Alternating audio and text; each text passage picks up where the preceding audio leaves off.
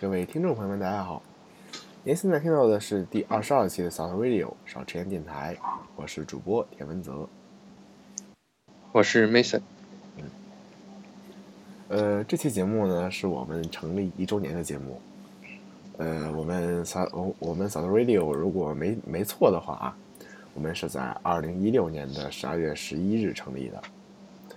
然后呢，今天呢已经是我们1周年，虽然已经过了，但是呢我们这期节目算是离1周年最近的节目了，是吧？就是1周年节目了。这1周年呢我们一共录制了22期节目，接下来呢45录一下，你就算半个月一期，这也算保持了一个较为稳定的更新。虽然说跟周更呢有一些那个差别，不过呢，是吧？怎么说呢？起码坚持下来了。从我们想做播客起，这也是我们唯一一个真的能坚持下来，全年一直在录的一个节目。我个人是第3次制作播客节目，前2次都是我一个人在录，基本上录到个第17左右就荒废掉了。这一期呢，因为也不光只有我一个人吧，然后呢大家互相督促一下，这就是1周年了，很开心。我当时是那个 Mason 来给介绍一下当时是怎么 Mason 认识的吧，很魔幻现实，就突然有一个人在群里喊谁来做播客，也是脑子一热也就跟着做。对，当时是在那个女装大佬5天行的群里，是吧？当时喊了一句，然后呢就这么阴差阳错的Mason认识了，然后呢就这么神聊，是吧？然后呢就是我们这节目就一直坚持下来了，可喜可贺。好，很开心，希望我们来年还能再坚持1年。然后呢就是说作为播客这样的一个比较小众的载体呢，其实想坚持下去是比较难的，因为很少有人会听，很少有人会评论，相对而言中国知道播客的群体是相当少的一个人。就是哔哩哔哩音频，我现在看到很少有播客节目，因为就是在我们选的时候，我们只能选作为其他上架，因为哔哩哔哩是没有播客节目这个选项的。然后呢，国内也就只有那1-2个比较成熟的平台在做得比较大。反正就是，我们希望我们就是说，不忘初心，是吧？这下一句跟牢记使命没关系，是吧？你们那个在京城待过一段时间的都知道，满北京都是这个标语。其实到处都是。是吗？对。然后呢，就是说实话，我们一开始做这个节目的时候就没本着说要怎么出名怎么样，一开始本着就是说做一个小众的节目，大家聊一聊天。不管有没有人听，只是想去做一个什么东西，对，就是并没有考虑其他的，对，并没有考虑其他的，就是只要做了，成不成就是后来的事情了，是吧？成了就成了，败了就败了呗，无所谓的，我们开心就好。我们开心就好，很主观，很主观。好，那么就是这样的一个1周年节目吧。我们开头。第一条先给大家说一个比较沉重的事情吧，就是中兴网信的一个42岁的研发负责人坠楼了。然后呢，就是说坠楼的这个原因呢，我们不做过多赘述。而且呢，就是说到现在也没有一个特别详细的报告，他是到底是跳楼呢，还是坠楼呢，还是什么样？这个跟我们没什么关系。但是呢，我们就是。其实就是因为你们知道我以后是想从事计算机科学行业的，看了这条新闻之后呢，就是说实话，对我的情绪稍微有一点点影响啊。我说简单给大家介绍一下吧。这个中心呢，就是跟ZTE那个中心，跟华为对立面那个中心，做通信的一个中心。然后中信网信呢，这回有一个42岁的研发负责人，据说是在被公司解雇之后，从中心的楼上坠了下去，是自杀呢还是他杀不太清楚。然后呢，给大家做一个就是他背景做一个介绍吧。中信网信这个负责人呢，他是北航本科，北京航空航天大学啊，北航本科，南开的硕士。他在20年前从事的是一个通讯行业，在20年前通讯行业就好像今天的软件开发行业一样。然后呢，他在的是深圳，这是个1线城市。然后呢，说实话呢，就是在我看这个新闻的时候，我在我的推特里是这么说的：条条扎心，条条见血。因为就是说，很多时候就是我们开玩笑叫这个是知乎平均水平。也可以说呢，就是说对一个开发工程师来讲，这已经是一个比较理想的状态了。很多人真的是混的是连他都不如的，就是你年薪100万已经是个业界标杆的水平了。或者说为什么对我来讲扎心了呢？就是说这曾经是一个我的一个理想状态，就是说是吧，我曾经想过的一个理想的一个生活状态。但是呢，说实话，这回因为比较扎心是为什么呢？就是说，混的到时候混的不一定比他好，但是就是这样一个标杆的人士，他在深圳都没有一个就是抵御一个被公司解雇的一个这样的一个风险的一个能力。就是说，他是在深圳，他有老婆，是吧？然后呢，生了2胎，买了2套房，一套是按揭贷款，另一套贷款还没还完应该。然后呢，就是说，他老婆是不上班的，是在家做那个全职主妇，照顾两个孩子。然后呢，他家里双方父母呢也都是来自农村，并没有太多存款。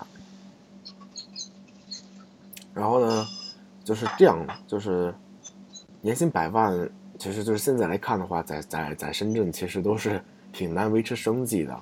你甚至都没法得一个大的疾病，如果你得大病的话，你甚至可能都是吧，就是真要得个什么大病，可能就卖房卖车了。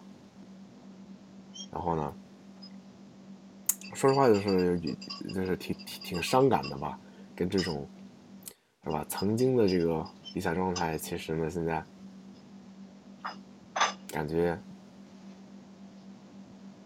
就是觉得怎么说呢，就是很难形容，丧是吧？就是那种很令人不愉悦的感觉，是吧？就是在深圳都混到这种程度了啊！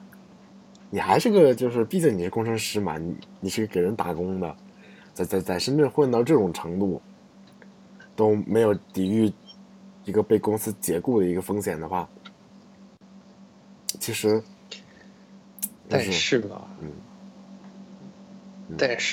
这个他就是生前那样一个状态，可能就是一个人要养活几个人，对吧？所以就有一定的问题。对，当然这个是有的，就是说呢，知乎上有人说应该就是说不论如何。应该让老婆还要去上班，要有2份收入去雇一个保姆什么的。但是吧，我觉得就是说，有2个人的收入相对而言呢，就是对于这种情况要好很多。对呀。但就是如果真的是一个人的话，其实是就是说挺可惜的吧，毕竟是这样就是这么厉害的一个工程师，其实挺可惜的。我现在就是觉得，是吧？本身自己情商就不高，到时候混的都不一定，真的不一定比他好的，这已经很厉害了，就是理想状态了，那么知乎平均水平了。但还是希望这个，就是现在比较年轻、比较有活力的一些人，可以尽早的，就是做好一种准备。对，尽早的做好准备。你不能寄希望于就是。一直处于一个很稳定的一个状态。对，应该就是说去做一些不管怎么样去接触一些投资理财的内容，然后呢要给自己一个资本积累，是吧？不管你能积累多少，要给自己一个资本积累，起码要考虑着如果以后发生了什么事儿，要给自己抵御一个这样风险的能力，不至于就是说这个事情一旦发生之后你就被自己压垮。理财也是一方面，还有一方面就是心理上做好那样的准备。对，在心理上提前要做好这个准备嘛，因为开发工程师40岁之后呢，实际上你的就是说我们虽然还年轻，是吧？虽然还年轻，就是说这个能力和精力要好很多，但就真的考虑自己到40岁以后代码写不动了，公司也不可能白花钱养着你，到时候要怎么办？是吧？每个人都说自己能上升到管理层，但是10个人里也就只有那么一个能升上去的，剩下的9个怎么办才是我们应该考虑的，是吧？嗯，如果你是自己，因为一个产业它不可能，就不太可能在你的一个生命周期内都是就是很活跃的状态。对，不可能都是红红火火的。20年前通讯行业就好像现在的软件行业一样，虽然现在红火着，但是以后呢，是吧？总要给自己，就很难说了，要给自己留一个退路。嗯，对。而且短期内也不能就是去。就是想着这种现有的企业这种制度有太大的变化。对。然后呢，就是说，这也是给我们一些警醒吧，是吧？就是，现实的一巴掌打在脸上，好像清醒了一些。说的鸡汤一点，就是生活依旧是很艰难的啊！生活依旧是很艰难的，是的，一直都很艰难，是吧？嗯，就是像他这样，已经就是说，像我开玩笑叫贪心算法嘛，就是步步最优解了。像我的话，是吧？就是，大学考不考得上北航都是另外一回事儿了。你。就是高考先考的650分左右已经很难了呢，对吧？还是要尽早对自己有一个认知，尽可能全面的认知，对，以后可能会遇到什么样的问题，对，做好准备，对，起码心里提前有点那个什么数，是吧？对，嗯，当然我们只是说这种说着轻巧，对吧？嗯，说着轻巧。要实现的还是应该是很困难。嗯，就是这个事情呢，我们不发表太多主观评价。各位呢，因为就是说很多跟这个行业没关系的人，他可能体会不到。然后呢，其实我觉得所有行业都能体会得到这个事情。嗯，但是就是说，可能就是因为我个人对 CS 很感兴趣嘛，而且以后我工作的话，可能也是 CS 相关的内容。所以说感触比较深吧，就是曾经代码写多了，写比较傻了，以为自己靠着一门就是开玩笑说，其实写代码就是一门手艺，靠着这门手艺能吃饭似的。想了想，除了吃饭，好像也就干不了其他啥玩意儿。高收入它也有它的高风险，对，都是相应的。对，就是说。你年轻的时候靠着那么高的工资在深圳买了房，就是我们比上不足，我们比下嘛，是吧？还有很多其他行业的，是吧？博士、硕士，到现在说不好，还买不起房呢，是吧？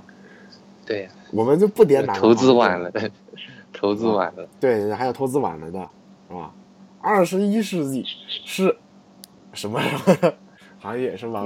我就不点名了。嗯，是吧？这个各位听众心里都有数，是吧？好，也是就是希望各位自己思考这件事情吧。我们只是做一个赘述和我个人的一些碎念。好，然后来说一个比较有意思的新闻吧，应该是 Mason 了，是吧？嗯。传言说喝王老吉可以续命，嗯，我觉得挺玄学的，挺玄学。嗯，Mason 喝过王老吉吗？哎，可能喝的是加多宝还是王老吉，不清楚。啊，一样的。嗯，喝过吗？并不好喝。嗯，我的话呢，觉得王老吉，怎么说呢？就是自从广药跟他们分家之后，我都喝加多宝啊，是吧？这个是怎么说呢？我就是因为啊个人关系不要管，是吧？嗯，也不能这么说吧，就是说，其实我一直都以为就是王老吉就是加多宝，这俩是一样的。他俩确实之前是一样的，然后因为广药的一些破事儿，他们那个分家了嘛。你们感兴趣的自己去查当年的新闻，查当年的讨论。但是我出于一个我个人的一个道德和情怀的水准，我不会去买王老吉，我去买。如果我真的要喝零茶的话，我会去买加多宝。然后呢，就是说，王老吉这回做的这个测试呢是，长期服用凉茶的大暑会不会出现慢性死亡或者中毒的这个慢性中毒或者死亡的这个情况？说的是能不能续命，说的不是能不能续命，是能不能要了命。但是呢，这个课题组相关人员呢也不赞同王老吉的这个表述。但是呢，王老吉说呢，哎，这个是他们自己计算出来的，这个算法呢也没有对外公布，对吧？不严谨，这个对，很不严谨。然后呢，就是王老吉喝多了能不能续命我不知道，但是糖水喝多了肯定是没好处的，因为这个王老吉和加多宝是真的甜呐，它太甜了，是吧？这个糖水喝多了肯定是没好处的，这个我们知道，对吧？嗯。然后呢，就是。凉茶这种东西吧，我觉得就是喜欢喝就喝，不喜欢喝也没必要，就是特别为了某些所谓的功效去喝这个所谓的凉茶，就是随性吧。然后呢，我觉得这回这个宣传其实挺令人不开心的，就是王老吉这个所谓的续命的这个宣传，是吧？嗯。而且说白了，并不建议。不建议去多喝这些东西，对，不建议多喝这些东西。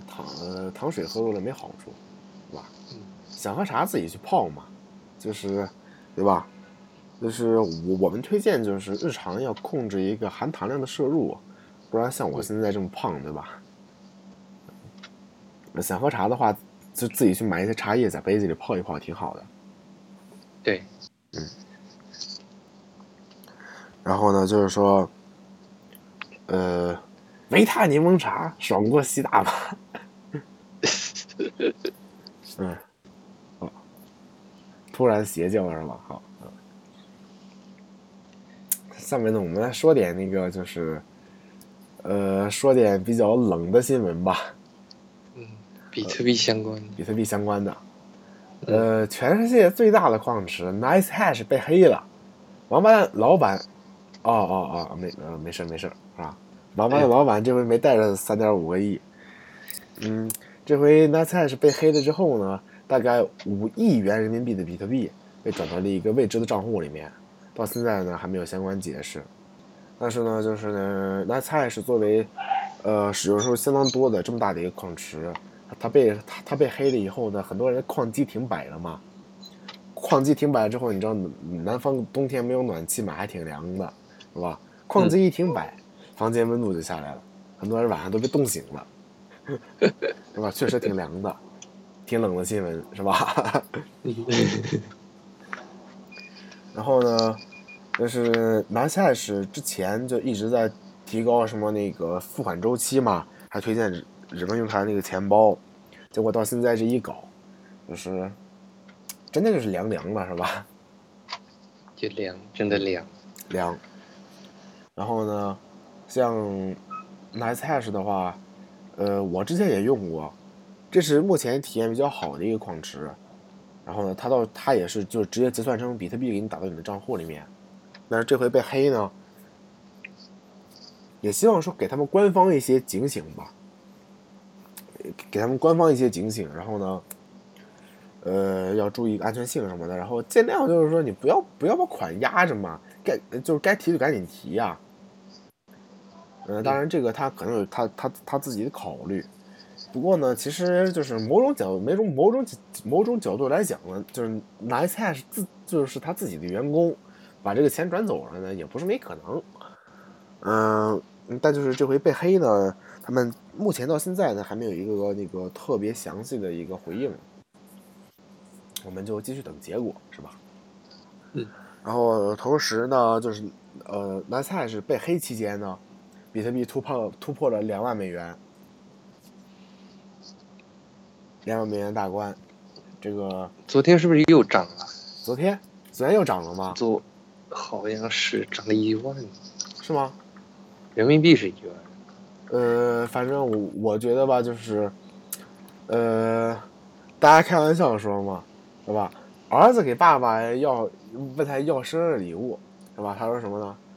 我想要1比特币。什么？你要$15,000干什么？$14,000来说对你有点太多了呀。所以你想要$18,000，到底想做什么呢？比特币现在的价格啊，就是我们录制节目的时候，是一个$19,499的这样的一个价格吧，是吧？我们算它破$20,000了啊。好。然后呢，就是我们不预测未来的这个涨率，它是能涨能跌呢，这个我们预测不了。不过呢，就是说比特币今年这一年波动，是吧？从当时的不到$1,000涨到现在的$20,000，翻了将近20倍。我们听众可能有人赚钱了，可能有人赔钱了。这个价格很难预测，投资有风险。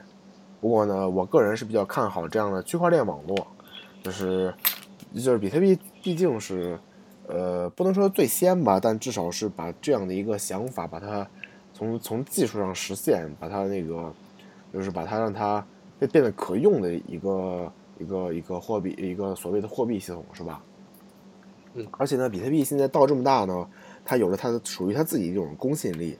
因为我们知道很多小币，如果挖矿的人少的话，是很容易交到50%攻击的。而比特币现在呢，这么多人在用，这么多人在挖矿，它就获得了一种所谓它的公信力。就是说呢，我直接来，就是说来信任你这个，就是因为大家知道比特币是信任最大算力。然后呢，就是这样呢，就是比特币让它有它自己这种特殊的信任吧，让很多其他的小币呢都直接同步。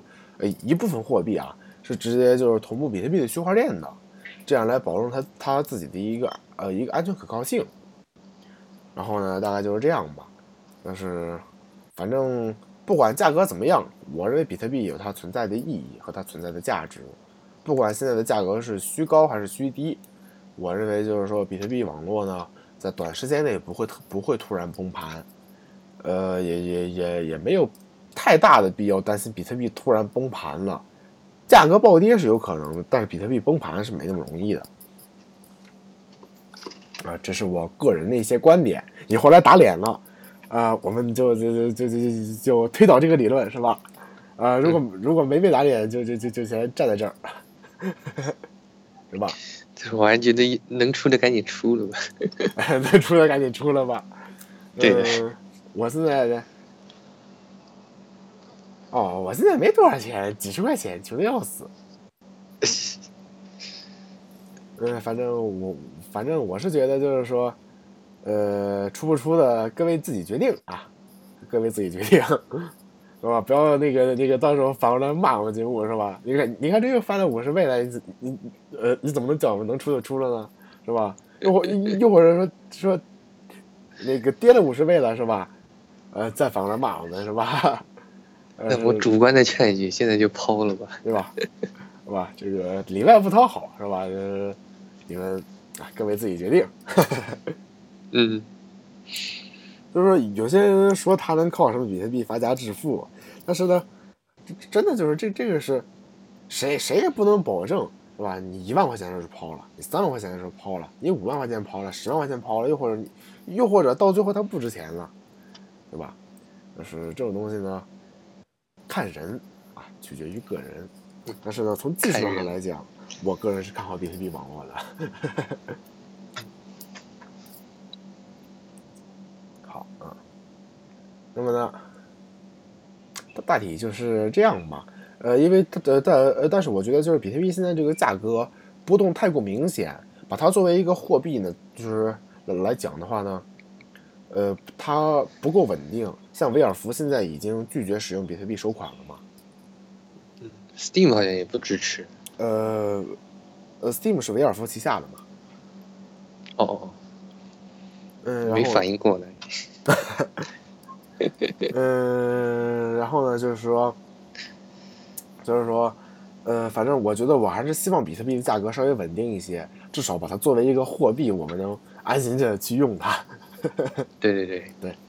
嗯。然后又是一个不大不小的新闻吧。应该是 Mason 了是吧？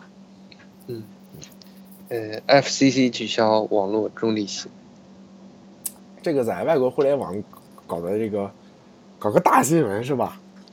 搞得风生水起，风生水起，对对对。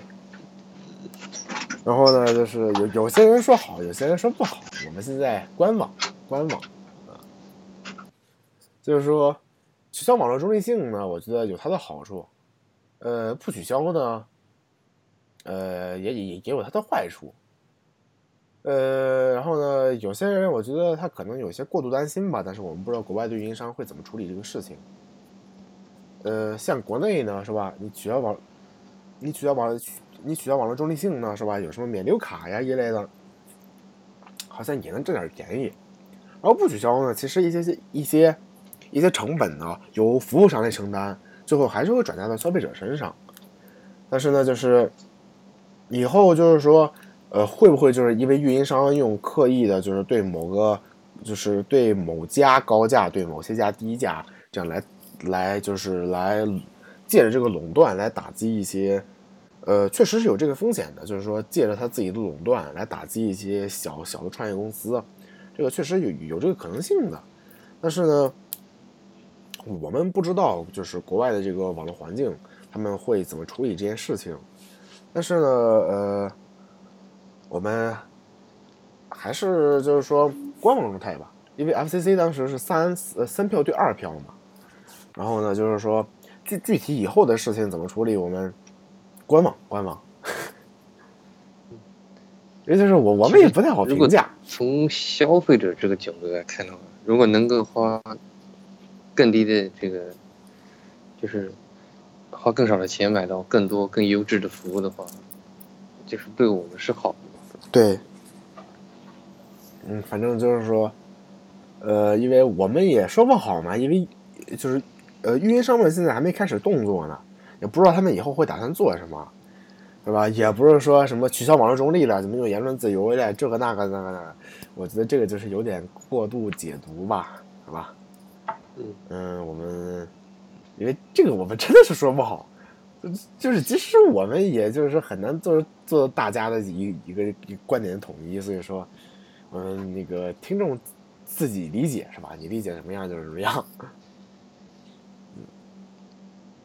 那像国内这个网络环境的话，好像一直都没什么太大的影响啊。对，对我们国内，反正你肯定你。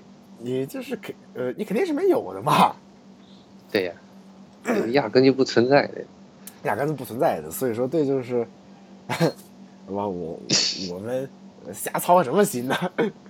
操什么心的真是，哎，反正就是怎么说呢？可能有好有坏，我们等一段时间，就是说也有很多人在白宫签署嘛，要求就是这个再加回来一类的。就是我们等一等，就是说，放一段时间，看人们吵一吵，是吧？因为就是现在你站哪队，好像都有不合理的地方，不及时站队，反正对不及时站队是吧？说不定他也改回来了。对，因为我们是一个闲聊的媒体，就是不一定非要给你传播什么观点，是吧？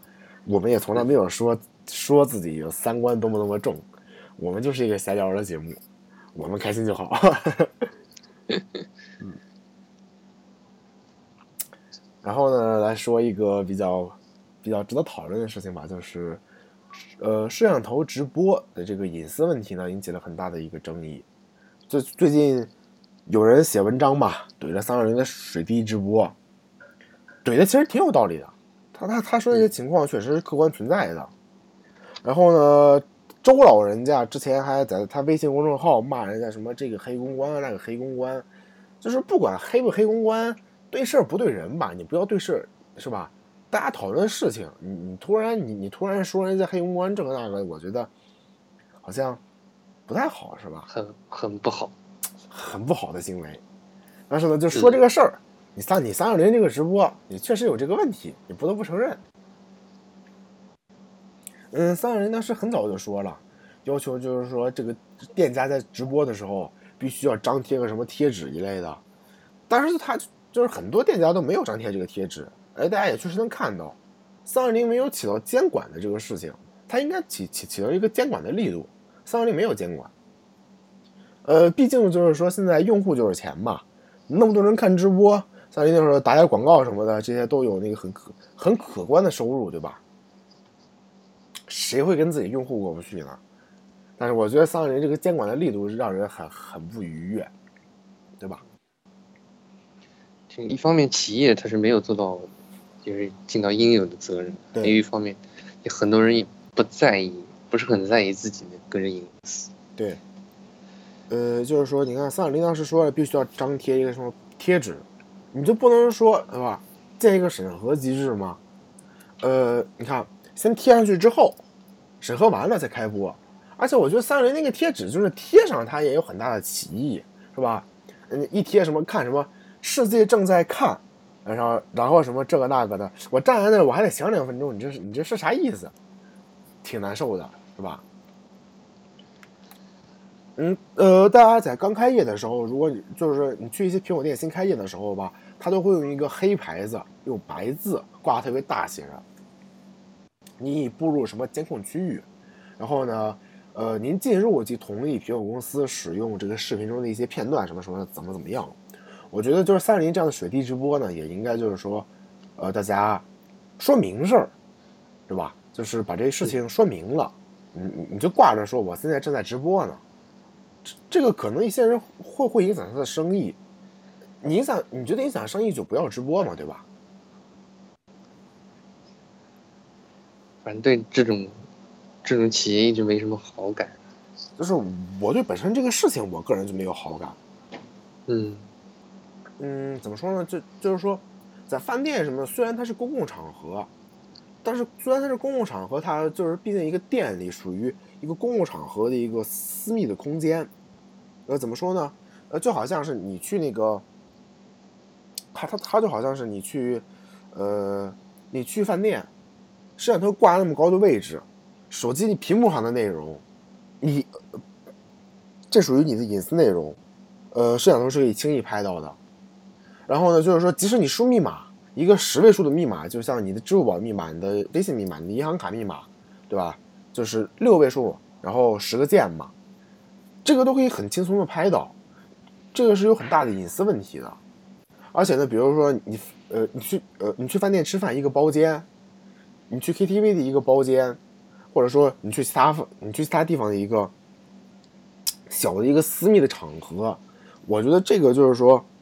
我个人是很反感就是这样的一个直播的，即使是你在店里吃饭那一个就是说一个个座位，我觉得这是属于就是说一个公共场合的一个较有一定私密性的一个地方，我觉得就把这个直播出去对我来讲是不太好的。或者说如果我知道这家店正在直播的话，我不会选择在这家店吃饭，大概就是这样。很多人也不会去尊重其他人的这个个人空间。对，服务还好，我去三元那个，我去水利直播看了一下，怎么呢？它是给分地区选择的，然后呢，哎，我选了一下内蒙古，哎，好像压根儿就没几家店的直播，有直播那几家店的好像也都跟我没关系，我也不会去，哎，其实挺开心的，虽然不是虽然目前来讲事不关己，但是我觉得这个事情应该值得拿出来跟大家讨论。或者说我觉得这个人不管是不是黑公关，他至少把这个问题客观的说了出来，他引起了大家的重视，他给这个企业带来一定这个影响，企业应该会根据这个事情做出一些改变。我觉得这个是好的，这个是我觉得是没得什么问题的。嗯哼，就是这样。好，那么Mason还有什么其他想说的吗？大概没有，好吧，那么就到这儿吗？有录了多久？40分钟，推书，就是推马克里维的几本书。好啊，还好，就比较套路。他写就是看个2-3本就差不多可以。